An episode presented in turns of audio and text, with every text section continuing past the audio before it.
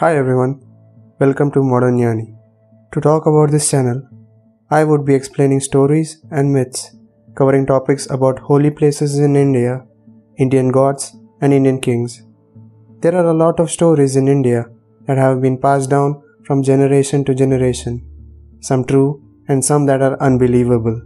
So, similarly, today we will talk about the story that has been passed down to this generation about the Nagaraja temple at Tamil Nadu in the Kanyakumari district. So let us begin. Nagaraja temple is a Hindu temple worshipping Nagaraja, king of serpents, Vasuki. Situated at the heart of Nagarkoil town. The name for the town Nagarkoil originated from this temple. The temple has innumerable statues of serpents. The temple has three shrines. The oldest and the main shrine remains the original Nagaraja. The second shrine is dedicated to Ananta Krishna, which is uh, the baby Krishna dancing on a coiled snake. Third shrine is dedicated to Lord Shiva. At the entrance of this temple, you can see two huge five-hooded cobra statues, and the Sanctum Sanctorum also consists of a five-hooded cobra statue. Going back to the mythology of this temple, long ago, a lady was cutting grass in this area.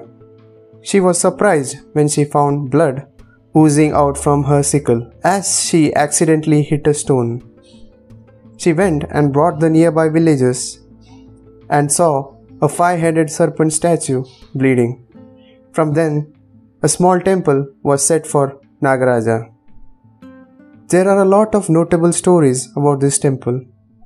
Firstly, when the temple was first constructed, Nagaraja told in the dream of the king of Kalakadu that his roof should be only a thatched roof.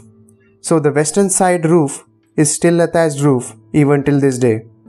Every year, when they remake the roof, they see a snake in it.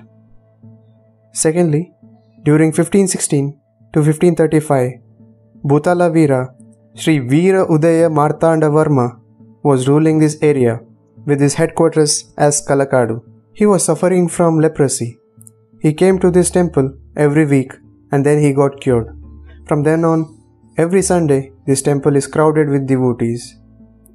Even today, the main priest of this temple is from the Pambumekadu Illam family of Nambudris from Kerala who worship Nagaraja generation after generation.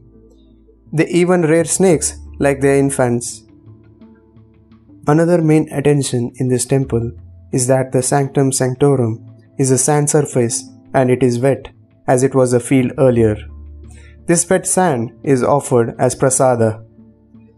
The wonder is that the sand is black 6 months and then white for the rest of the 6 months. Lots of cobras can be found near the temple area. Within one mile area from the temple, there is no history of anyone being killed by the venom of a snake bite.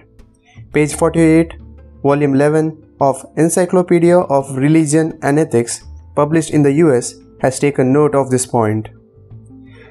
Now, let us uh, talk about the perceived benefits for devotees coming to this temple boon for childbirth, remedy for skin disease, remedy for sarpadosham.